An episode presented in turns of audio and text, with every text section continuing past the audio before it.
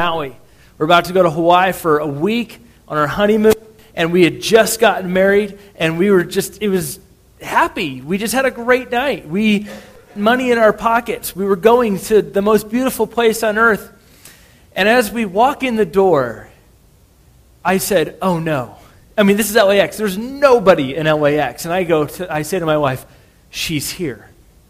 And she says, Who's here? I said, My ex girlfriend is here. And she was. She was with her family flying, guess where? Hawaii. So we walk up, and we're the same airline. We're walking up to the ticket counter, and I'm just saying it's just a matter of time before she's, it's just a matter of seconds before she walks over here. And guess what? She turns around, her brother's with her, and they, they turn around, they see us, and they, they go, Oh, hi. And they do the little awkward wave. You know the awkward wave where it's like you don't really want to run into somebody, but you do. Is this thing going in and out? It is, huh? Here we go. One of these things. We did the awkward wave. Um, and I, and I just said to, to Des, I said, she's going to come over here. And, and we were kind of hoping that at that point it would just be an awkward wave. Then she came over, and, and I said, Hey, and this was an ex girlfriend of two years. It wasn't just some like, oh, we dated for a couple weeks, it didn't work out. This was two years. We had talked about marriage, we had talked about love, we had talked about all these things. And here I am standing there with my wife and the ex girlfriend, sweating I don't know why I shouldn't have been. I, Des was totally fine, and, but I was the nervous wreck. And she walks over, and, and we, we hugged for a second and said hi. And she said, What are you doing here? And I said, Well, we're going on our honeymoon. And she goes, Oh. And then she walked away. and that's the, literally the whole story. And then we not the whole story, but we then we go to the the, che- the the counter where they check your pockets, the security deal. We go to the security thing, and and they're way ahead of us. And I and I said to Des, I am so glad that they are so far ahead of us. As we rounded a corner in the deal, they opened it and said, "We want, you know, we're going to start a new line. You guys go ahead first. So we walk out of the security checkpoint next to her family. And then, not only that, they were redoing the airport at the time, and we had to walk all the way to the end of the terminal.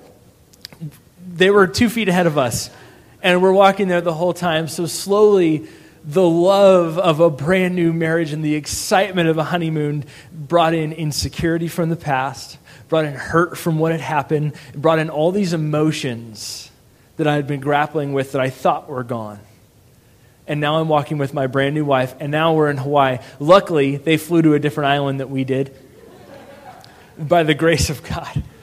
But I knew that from talking to her for a second, I knew that they were at one point flying to the same island that we were going to be on. And so at one point in, in the trip, Des and I are driving around in our rental car, and we get to um, Lahaina, the bigger city in Maui. And I'm, as we're walking, I'm just kind of like scanning the crowd just looking around, and she goes, "You're looking for her, aren't you?" I just, I'm like, I just don't want to run into her again, you know. And and so our honeymoon turned into this insecure. I mean, we had a great time, but I was so insecure with my with. I didn't want my new wife to run into my old girlfriend again. How weird is that? On our honeymoon is so just so amazing to me how the bliss of a brand new marriage can turn into secure, insecurity in just like that. But then over the years, sometimes marriages get into um, these cycles where it's the life becomes about the kids, life becomes about the activities, life becomes about school, all these different things until you're just business partners, maybe sometimes in separate bedrooms, maybe sometimes in separate beds like Lucy and Ricky. Um, why did they do it's anyways why did they do that? As a kid i just thought that's what adults did because i watched i love lucy. Anyways but this series is for any one of us who have gone through these areas of life and marriage. It's for single people. It's for people looking to be married looking people looking to be single the rest of their lives. It's for um, the newly married. It's for people who are hitting the five to seven year hump in their marriage and wondering if they're going to make it. It's for the divorced is those um, hurting from sin in your marriage. Maybe it's past sin that happened before you guys were married, but hurting from that. It's those for, who are for um, empty nesters and maybe recently discovered that you're alone and you might not be friends anymore. It's for those of you who have a sexless marriage, it's for those of us who desperately want new marriages. That's what this series is about. We believe that God's Word has some powerful things to say. We're going to cover marriage, sex, kids, and your questions. In fact, in the bulletin, each one of you should have this, and each week feel free to write whatever question you want and put it in the offering. And they can be totally anonymous, and we're going to spend some time at the end of the series on your questions.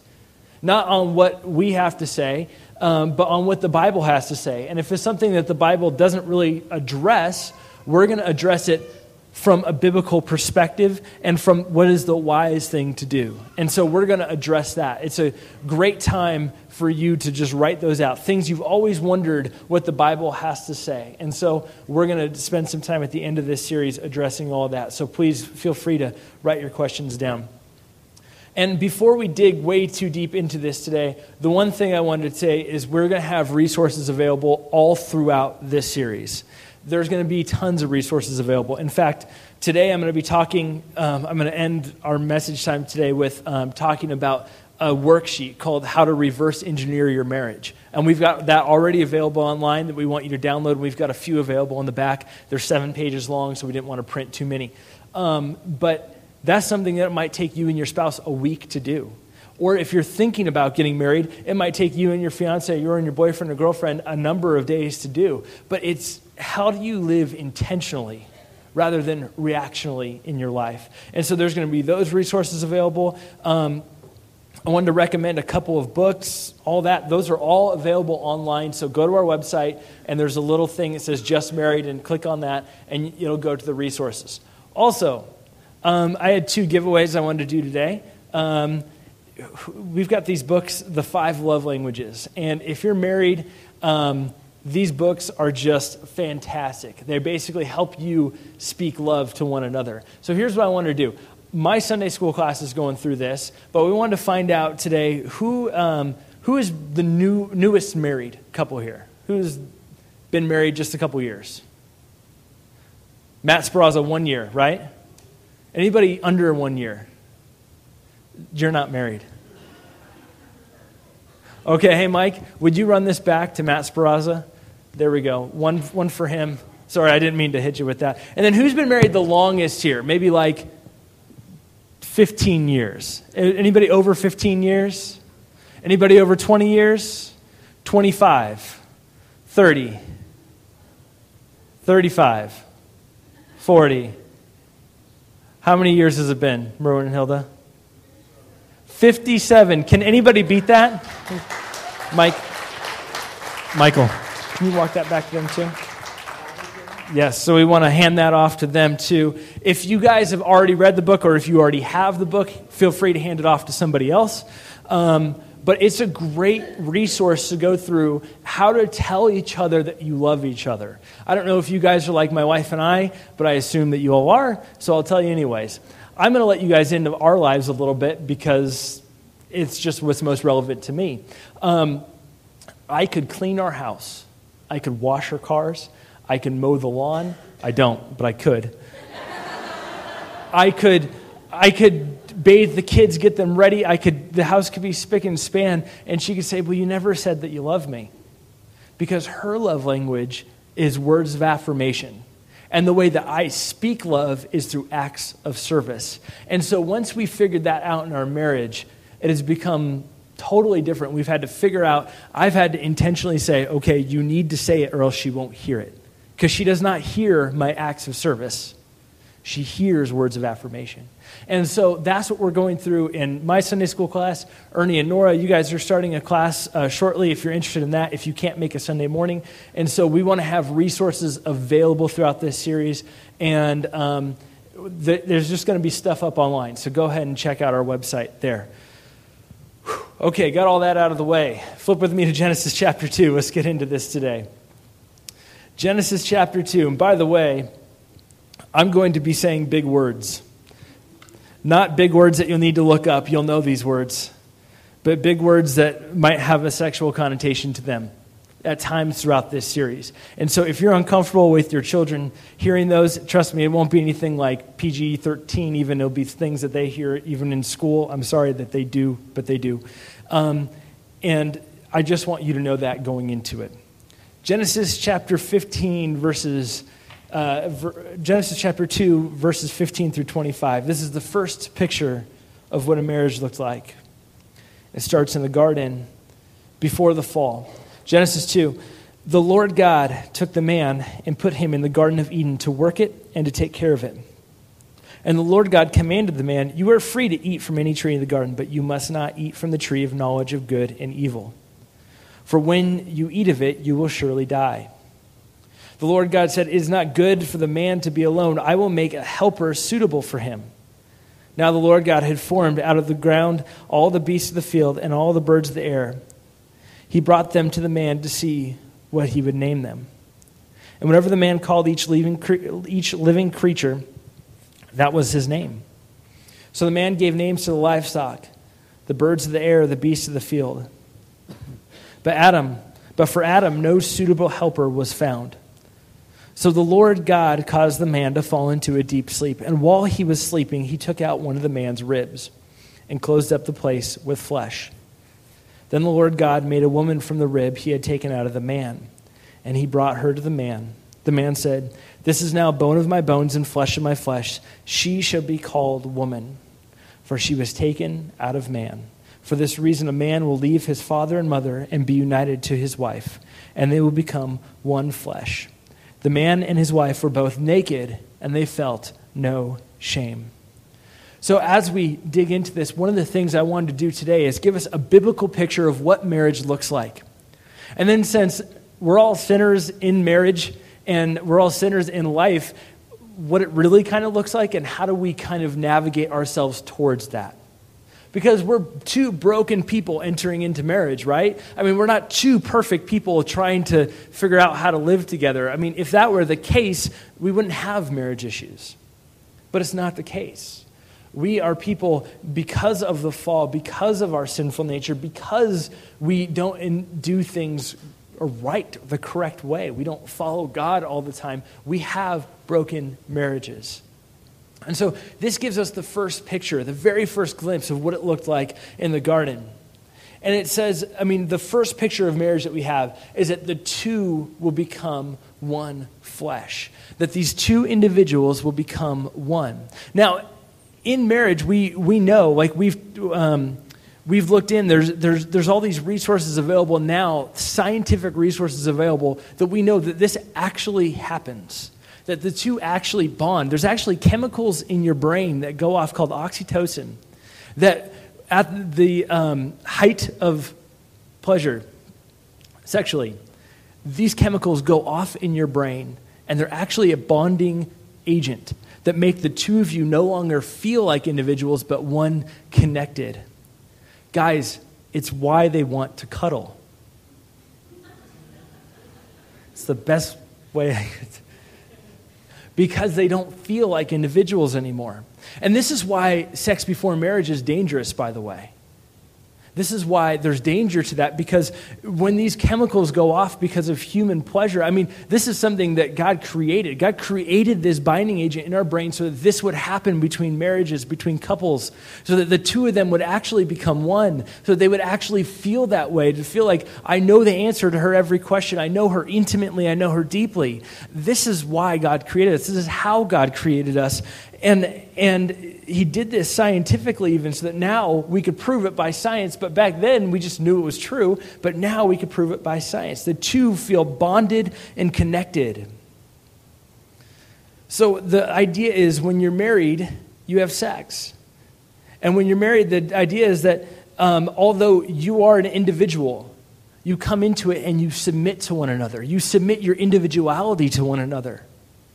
And that's what like this perfect idea of the two become one look like. It's not that you um, decide that you're going to do your own thing and she decides you're going to do their own thing and then you come together. I mean, that's like business partner type stuff. This is, um, in order to have a good marriage, you need to have good sex. It's just true. And I know some kids are probably in here screaming because they know their mom and dad are sitting right next to them. I'm sorry, guys. is, and parents, you're probably screaming too because you're like, I need to talk with my kids about this. Some kid just screamed. It doesn't mean that you lose your identity, but it means that you gain another one in each other. It means that you gain that with each other. And it means that you change. I mean, in marriages, we talk about they're just not the same person. Well, no kidding. Both of you decided to live together, that completely changes you. You're supposed to change in marriage. I'm a different person than I was five years ago. I'm, I'm a far less selfish person. I'm still selfish, and I still try and work that out, but I'm a far less selfish person than I was five years ago when I first got married. But when you first get married, you learn this idea of submitting to one another. You submit your fears, your, your secrets, your everything to one another, and so that you could both feel like one. When God joined the first couple, he said that, that the two shall become one. So, what does this mean for you married couples? Just some practical advice go to bed at the same time. That's, that's difficult because it's been scientifically proven that men like to go to sleep later and women like to go to sleep earlier. It's really, if you pick out like 10,000 women and 10,000 men, that you would say 95% of these women like to go to bed at 9 o'clock and 95% of these men like to go to bed at midnight. That's just the case. It's scientifically proven that way. And some of you are looking at each other and going, yep, but guys, that's what DVRs are for. If you go to bed I like to watch TV too, but if you go to bed at the same time, you're more likely to continue the intimacy in your marriage by having sex. Yes, this is still church, by the way. And by the way, for those of us who think that sex is not in the Bible, we couldn't be further from the truth. We're going to tackle this in, in two weeks from now. We're going to tackle um, two weeks on sex, and it is all over the Bible. In fact, there's some stuff that I get bashful to say in uh, Song of Solomon that we're going to try and tackle, but it makes my face all red to talk about it. So the two become one flesh. Sex is the culmination of the two becoming one. And then it says this line, which is the mo- most beautiful line, I think, in all of um, Genesis chapter 2, verse 25. The man and his wife were both naked and they felt no shame. I mean, I know when I stand in the mirror, I see Arnold Schwarzenegger. I'm kidding, obviously. You don't see that when I'm preaching? I, am judging by your laughing, I'm guessing you don't. The hardest part for people is sometimes is to be physically naked in front of your spouse and feel no shame of your body, but not only that, no shame of the secrets. I mean, naked is this idea of being open. Naked is this idea of being totally open and honest with each other about everything, brutally honest. Not like honey, I think you look fat in that. That's not what I'm saying, honesty wise. Guys, that's just dumb. What I'm saying is honest about your past, honest about your feelings, honest about your fears, honest about where you think your relationship is headed, honest about what you want in the other person. How many times do our insecurities, do our shame, maybe shame from secret sins, shame from being abused, shame from previous lovers, how many times does that filter into our marriage where we cannot be totally open and honest with one another? But the Bible says at the very first marriage, Adam and Eve were both there and they were naked and they felt no shame. How do we get that into our marriages? How do we get to that place? I mean, this is not easy, but this is the biblical picture of what marriage looks like. One, the two become one. And already we see where that gets broken because the individuality of our lives, because the selfishness of what we want, that breaks the oneness of marriage. Two, naked and feel no shame. How do we even get that? Because it, there's so much stuff. If I were just to share what I'm really thinking, or if I was just to share what really happened, or if I was just to say what I really did, she wouldn't love me anymore. But how do you get naked with your spouse and feel no shame? I'm not talking just physically naked, I'm saying bearing it all. The next biblical picture of marriage Song of Songs um, is a love picture. It's a love ballad, really. It's this beautiful poetry all through um, the, this idea of King Solomon writing about his, one of his wives, the one he most loved, apparently, because he had a lot of wives. Um, and he's writing about his wife. And, and in Song of Songs 5.16, and he repeats this over and over again, and, and this is all through Proverbs and things like that. He says, um, this is the woman talking about her lover, and he says, His mouth is sweetness itself. He is altogether lovely. This is my love. Th- this is my lover. This is my friend, O daughters of Jerusalem. Marriage is about being friends. The biblical picture of marriage is that you simply are best friends together. You share it all with each other. Sure, you have other friends. Sure, guys, you have guys' nights, and girls, you have girls' nights. Sure, absolutely. But the idea is that the strongest connection is between the two of you, that the best friends are between the two of you. When your kids see that, they're going to marry their best friend. When your kids see that, they're going to feel more secure about who they are. They're going to feel more loved. And so maybe some of us here simply need to work on our friendship with our spouse. One of the things that I wanted to say, and I always said this being a youth pastor for seven years, we talked about sex probably more frequently than any other topic because it was what was on the kids' mind. It was the questions that they always asked. We talked about this all the time. And so, one of the things that I learned um, is that sex too soon. One of the reasons why the Bible doesn't necessarily come right out and say, like, if you read Proverbs chapter 5, it doesn't say, don't have sex before you're married. The Bible doesn't say that, but it's everywhere in the Bible. Okay? It doesn't say it explicitly, but it's everywhere. And we're going to talk about that in a couple weeks why we wait to have sex until we're married. Why it's not just some God being cruel and wanting to, to, to keep us away from some kind of physical pleasure, but there's actual real reasons why. One of them is because you become united too soon. The other one, another idea here is this sex too soon stifles friendship. It does. What, ladies, here's what you really want. You're, some guy is going to tell you what you really want It's true. Scientifically, uh, sociologically, you want intimacy in friendship. Especially when you talk about high schoolers and, and junior hires and stuff like that, women want intimacy in friendship. They want to know that they're loved. Guys are a lot simpler. Guys want sex. It's pretty much the way that the human minds work between men and women. And when you have sex too soon, ladies, when you compromise that, and have sex too soon, you will always, almost always, forfeit the intimacy. And I use that talking to junior hires and high schoolers, but it's just as relevant with adults. Because you don't take time to build the friendship. Marriages last for, what is it, 56 years, Merlin? 57. Marriages have a difficult time lasting for 57 years if you're not going to be friends with each other. They just do they have a difficult time lasting. And if you have sex too soon, then the idea is that's what your relationship becomes about. Not building intimacy. Building intimacy is those long talks. Building intimacy is holding hands. Guys, it's walking up to your wife when she's doing the dishes and helping her. Uh, sex starts in the kitchen. Uh, trust me. It does.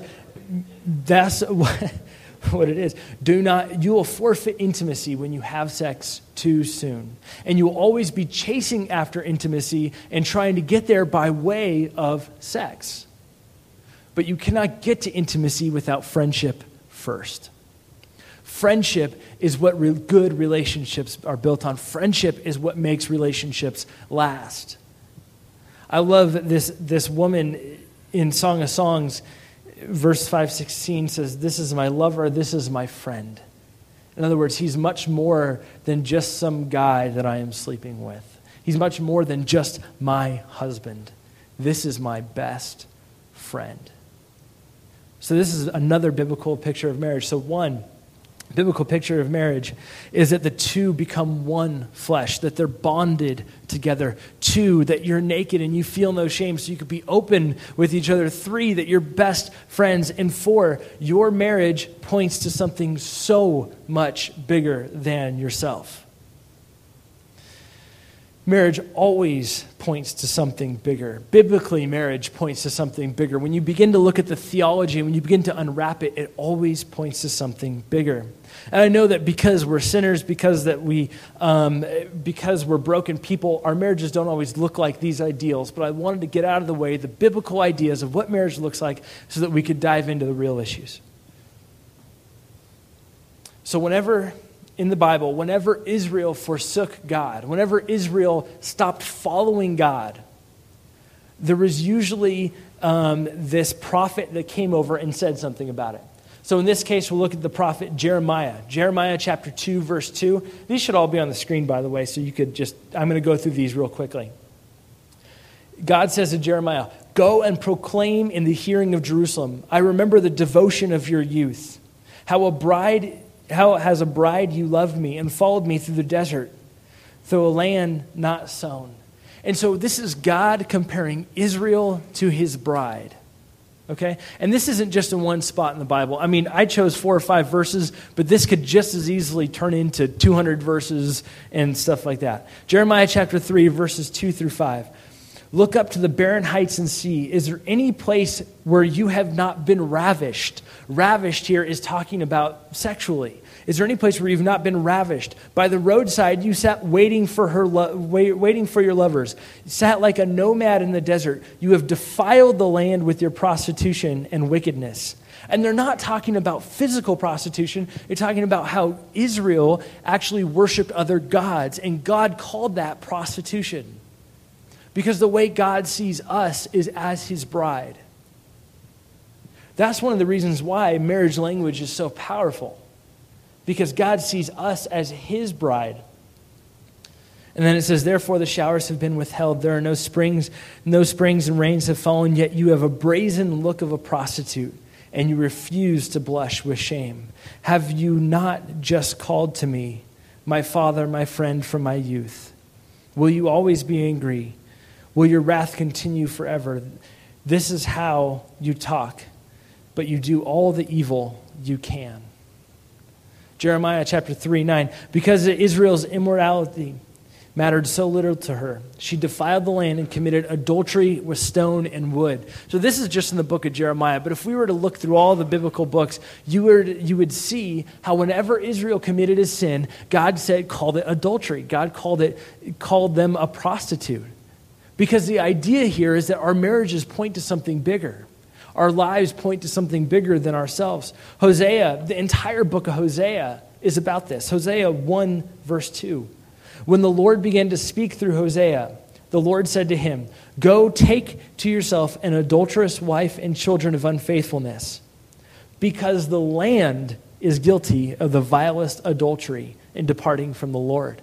So, what he says to Isaiah is just as a symbol of what my people are doing to me, I want you to go marry a prostitute, a woman who's going to be unfaithful to you, a woman who's going to have sex for money. I want you to go marry that person just so that you could see, so that all of Israel can see a picture of what's happening to me. I mean, kind of crazy, right? And like I said, we could do this all day. These verses are all over the place in the Old Testament. But the bottom line is the very concept of marriage points to something a lot bigger than just the two of you. We are seen as God's bride. We are seen as God's one love. That's the way that God sees us. And so when we begin to do other, when we begin to worship other things, sometimes people worship sex, and we're going to talk about that in a couple weeks. Sometimes people um, worship money. Sometimes people begin to worship people. And the idea is God uses this sexual relationship as a metaphor of how much He loves us. Ephesians chapter 5 kind of sums this all up and it's going to sum this up right now. Submit to one another out of reverence for Christ. Wives, submit to your husbands. So there's these rule, like not rules, but Paul, the, the apostle here, Paul is talking to husbands and wives and saying, submit to one another, love one another. Um, he's giving all this stuff, and then he eventually gets down to verses 31 and 32 and says this For this reason, a man will leave his father and mother and be united to his wife, and the two will become one flesh. This is a profound mystery. He's saying this is a mystery. But I'm talking about Christ and the church. So, what he's saying here is all this marriage language really is so that you will put the gospel on display in your marriage. So that husbands, you will show your wife what it looks like to be Jesus. You're going to show your wife what it looks like, what Jesus did for, for humanity. You get to show your wife that. And wives, you get to be the picture of a great church that, that submits, but not just like um, when we talk about submitting here, we're not talking about brutal, forcefully. We're talking about equal submission, husband and wife submitting to one another. But you're going to show, guys, you're going to show these ladies what it looks like to be Jesus in a marriage. So, this is the biblical ideal of marriage. And there's some more things, but wrapped up, summed up in these big four points. One, that God wants the two to become one. Two, that we're to be naked and feel no shame. Three, that we're to be more than just lovers, but to be best friends in marriage. And four, that our marriage always points to something bigger than ourselves. It points to the gospel. So I'm sure that we could probably stop the series right here. And most of us here today are good. Um, that's our marriage. And uh, check that off the list. We don't need to worry about this series anymore because clearly we're all there, right? We're best friends. There's no problems in our marriage. We don't fight, um, right? Not even remotely. I'm sure that we're all even totally upfront and honest with our spouses, right? Marriages are plagued by selfishness. Most of the issues we face, most of the reasons for divorce, is not necessarily um, uh, what, what is it? irreconcilable differences. There should be a box that says selfishness. And if we were all super honest, you'd probably all check that box. Yeah, I was selfish in my marriage. But m- most marriages end because of, mar- of selfishness, and we are unwilling to submit to one another. Um, I had to learn what submission was when I first got married, and I've told this story a lot, especially when we had our second night, second um, evening service. But when I first got married, um, it, I had my car. I, we had an extra room in our house that was our office uh, that I used, and my bookshelf was there. And um, I had all my books there. And, and I had my own things. I had my own socks. I don't even have my own socks anymore, by the way. Guys, how many of you do not own your socks anymore? Like you have socks that are yours, but you know they're not yours. Anybody else? Just, just me? I feel so alone when I first got married, there was this process of submitting to each other that was painful. One, I found out that when I needed warm socks, so did my wife. And when I needed the low cut socks for the summer, so did my wife. And I found out that, that once you have kids, your car gets super messy all the time. And I like a clean car. I don't like breadcrumbs and stuff, but your, your, car gets super messy all the time. And then I found out that when you have kids, you can't have an office in your house anymore. And then when I found out you have kids, the, the ideal that I had for cleanliness is completely different, and you just begin to go, ah, if we just put these toys away, we will survive. You begin to submit to some things, and you begin to let your own selfishness go. But that's what happens when you get married. It's this process of giving yourself over to your spouse. So, as we talk about today, the real marriage really looks like this biblical idea of marriage. So, today I want to say, how do we get there? How do we get to this biblical ideal? And maybe some of us are never going to get there exactly, but we could begin to work that direction. One of the first things that I want to talk about today is out of Ephesians chapter 5, verse 11. And this is a painful verse for a lot of people. Ephesians 5:11 have nothing to do with the fruitless deeds of darkness, but rather expose them. Let me read that again. Have nothing to do with the fruitless deeds of darkness, but rather expose them. All over the New Testament, we see confess your sins to one another confess it. Sometimes it is what happened in the past, before you were even married, that's causing this blockage of intimacy. Sometimes it's things that you're doing right now. I'll tell you right now, guys, if you are looking at porn in your marriage, it is called adultery of the eyes. Jesus calls it adultery. And you can get up and walk out if you'd like to, but that's what the Bible talks about. Because whenever there's this heightened sense of pleasure, remember what we talked about before the two becoming one, these endorphins are released in your brain called oxytocin that actually cause you to be bonded with something. And so, men, if you're looking at pornography, you're becoming bonded with that and actually sinning against your wife. Maybe it's not anything as drastic as that, but maybe it's, it's just something like you've just not been honest, and you need to be honest with one another. This is breaking down intimacy in marriage. Maybe it's, it's nothing like that. Maybe it's just you're dishonest about some things. Or maybe you're just continually upset and you've never resolved these issues. You're just upset, upset, upset, upset. And eventually you guys blow up, you guys kiss and make up, but then you you never really resolve it.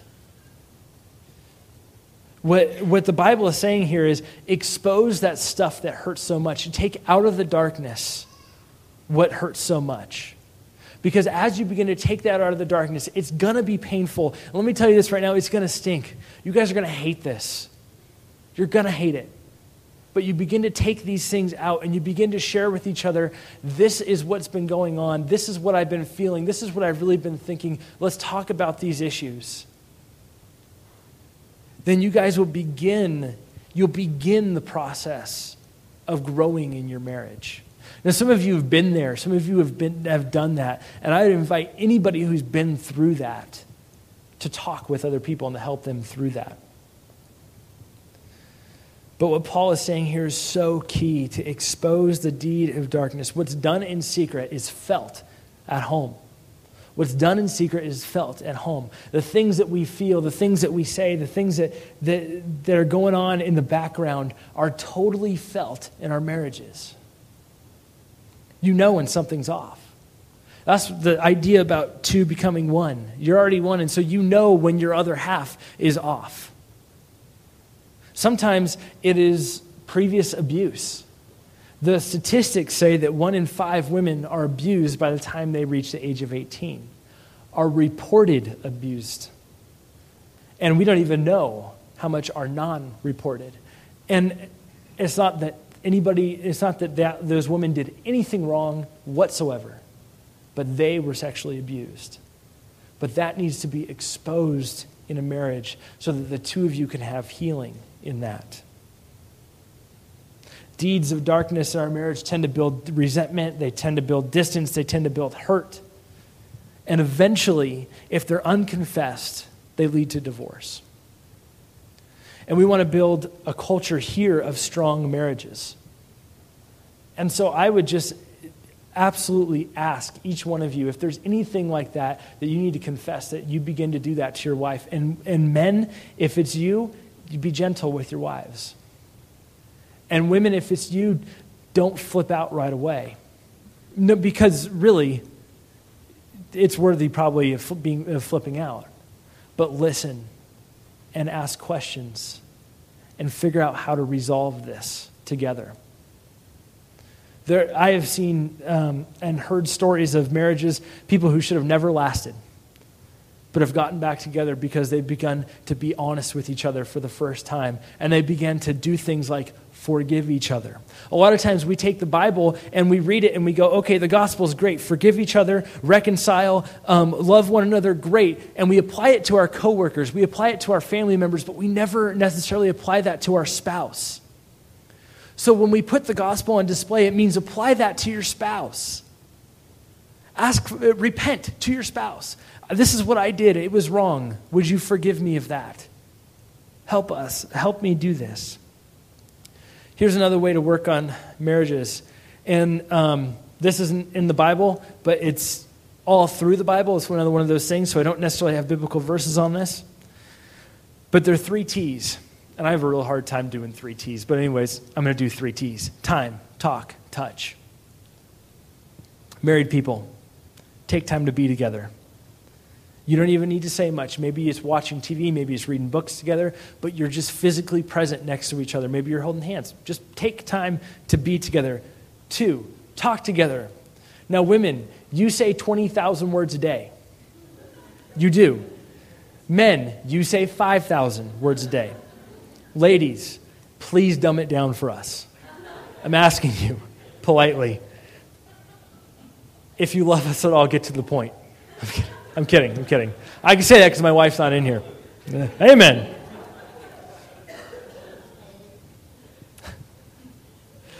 Men, please give better answers to how was your day was how, how was your day today? Uh, good. Give better answers than that. Take time. These are opportunities to talk to your spouse.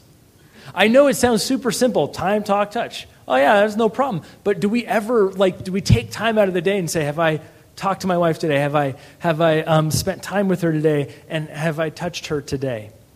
Now, guys, your sex life will dramatically, take notes. Take, write this down. Your sex life will dramatically improve a hundred times if you walk up to your wife mid, midday and rub the small of her back.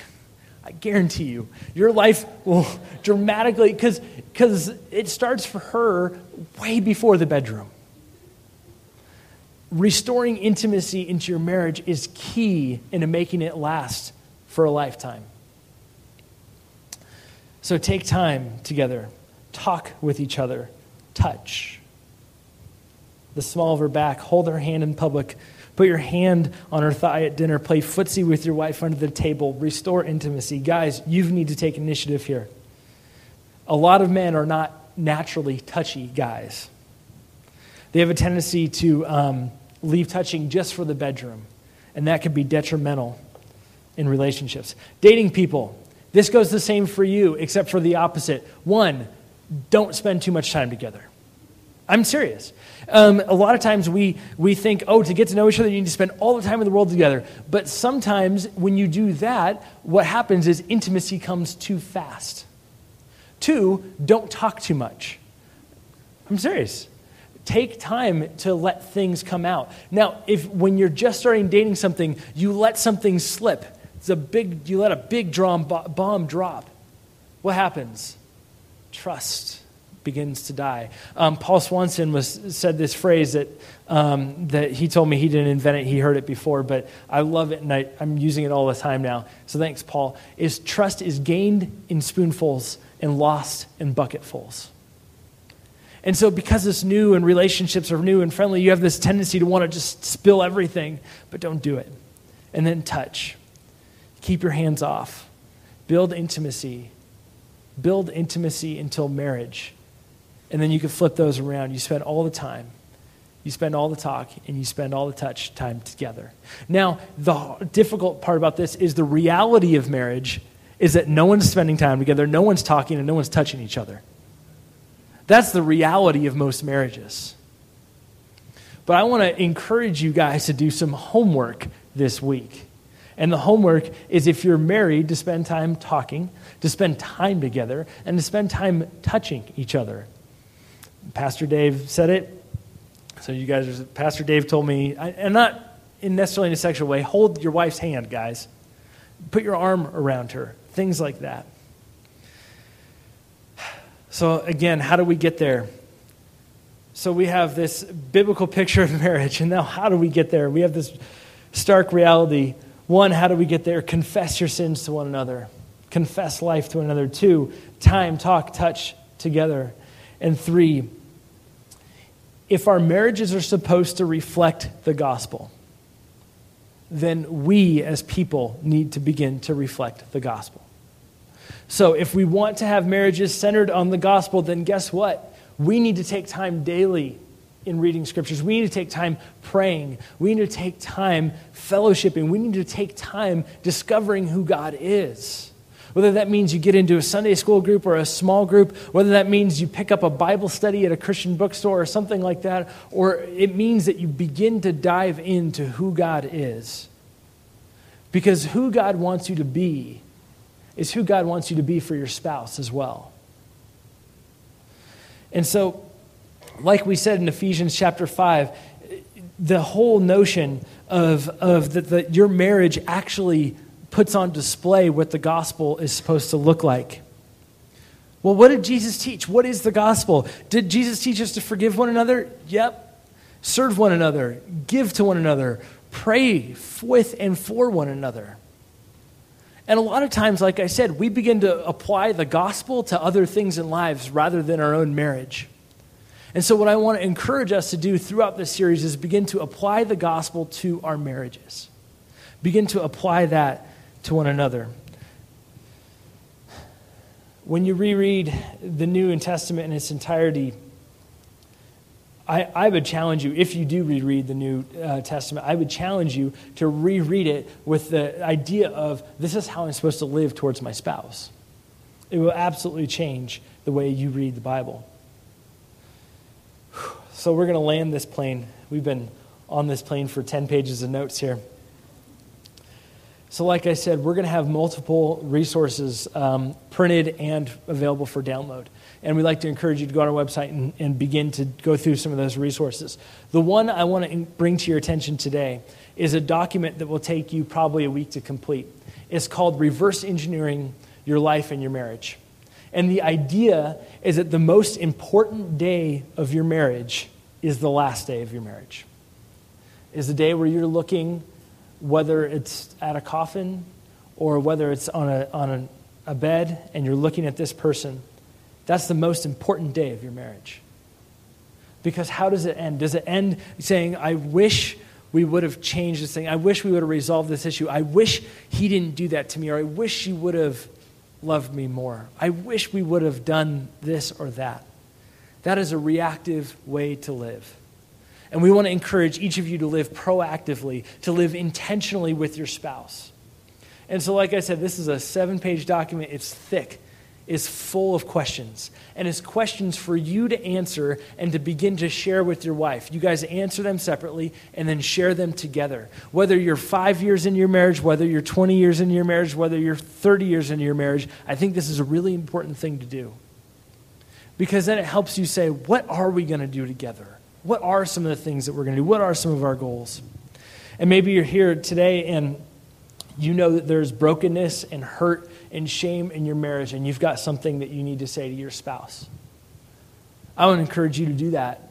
Not right here, right now, but I want to encourage you to go home and begin to do that. Maybe you're here today and you say, I know that my life needs to be centered on the gospel so that my marriage could be better.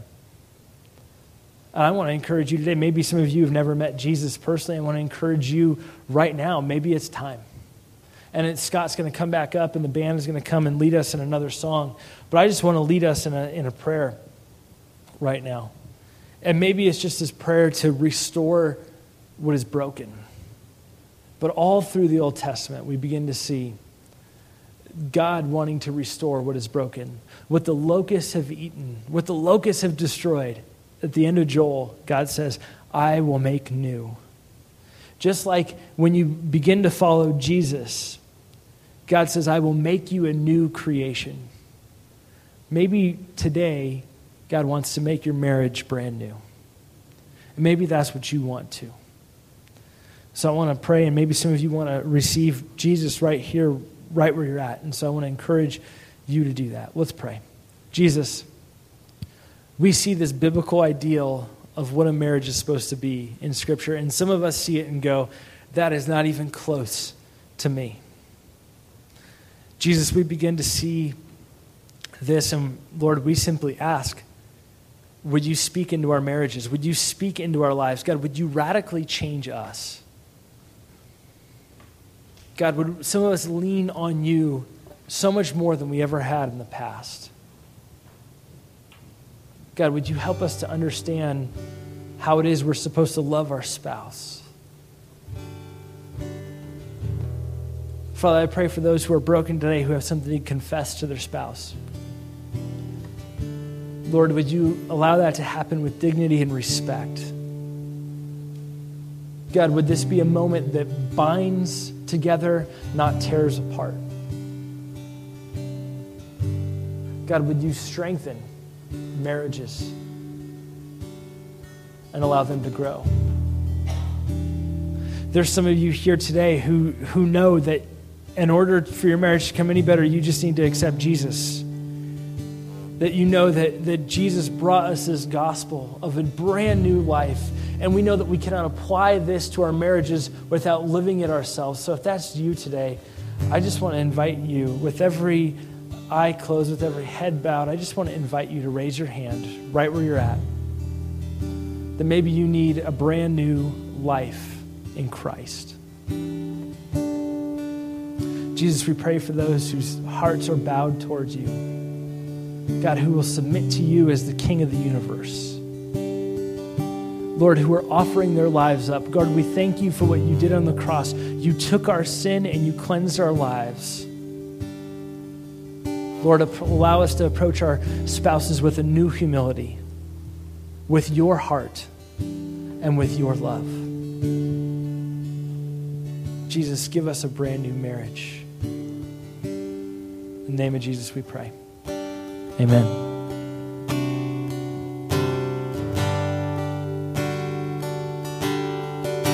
Would you all stand?